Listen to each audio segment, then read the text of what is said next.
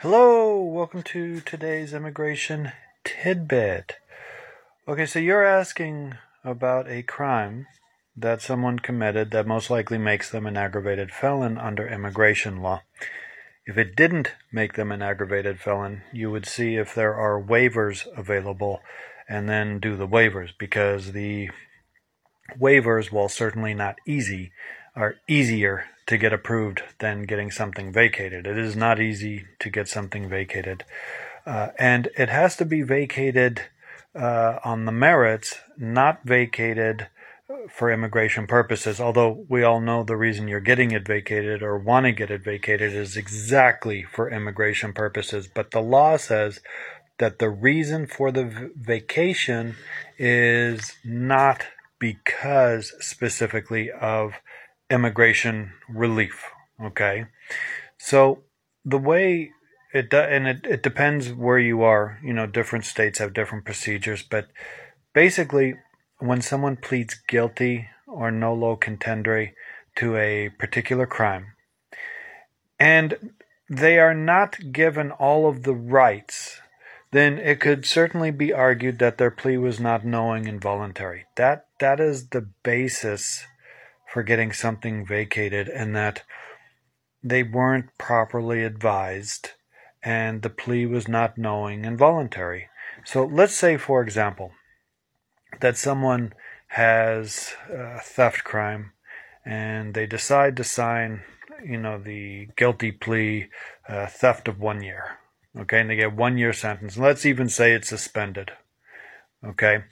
Um, later to find out that they are deported uh, and ordered deported for the rest of their lives um, because they pled to the wrong thing and they pled to something that made them an aggravated felon. Now, the way it realistically went down is some lawyer, uh, the prosecutor or the criminal attorney, whichever, uh, you know, went to them before the plea, and probably their public defender said, "Look, just plead to a year of this. It will get the sentence suspended. You won't have to spend any time in jail. And before you know it, you'll be out. If you don't do this, it's going to go to trial. You're going to get a very harsh sentence. Uh, and you're probably going to spend years in jail. So, given that, you know, if somebody says that, you're thinking, well, even if you didn't do it, you, you're just going to sign because, you know, the deck of cards is against you. And that's all she wrote. So you, you, you sign the plea.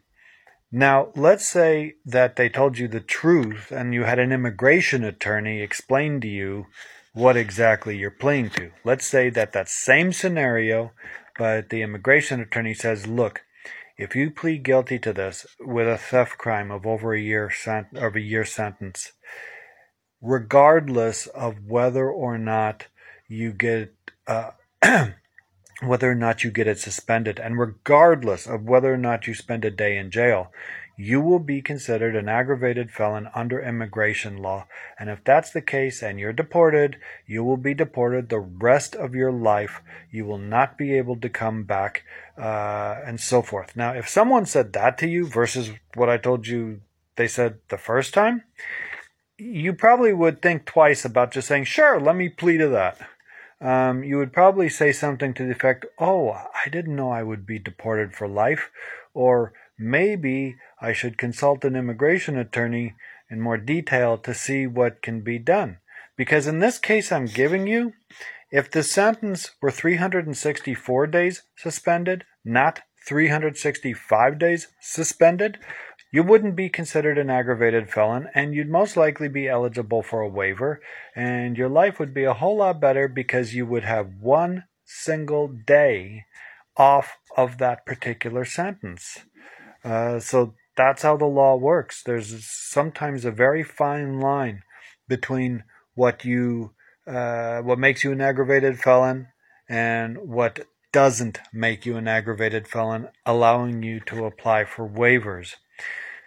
So, given that, uh, you, you, of course, need to hire an attorney, which will go back to criminal court and will essentially show that the plea was not voluntary and knowing.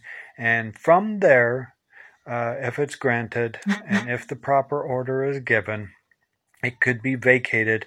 And then, you know, there's other things you have to worry about after that. But at least that is a fantastic first step to try to get uh, the person whom you love back in the country or able to again get back into court to get status. Okay. Short Cast Club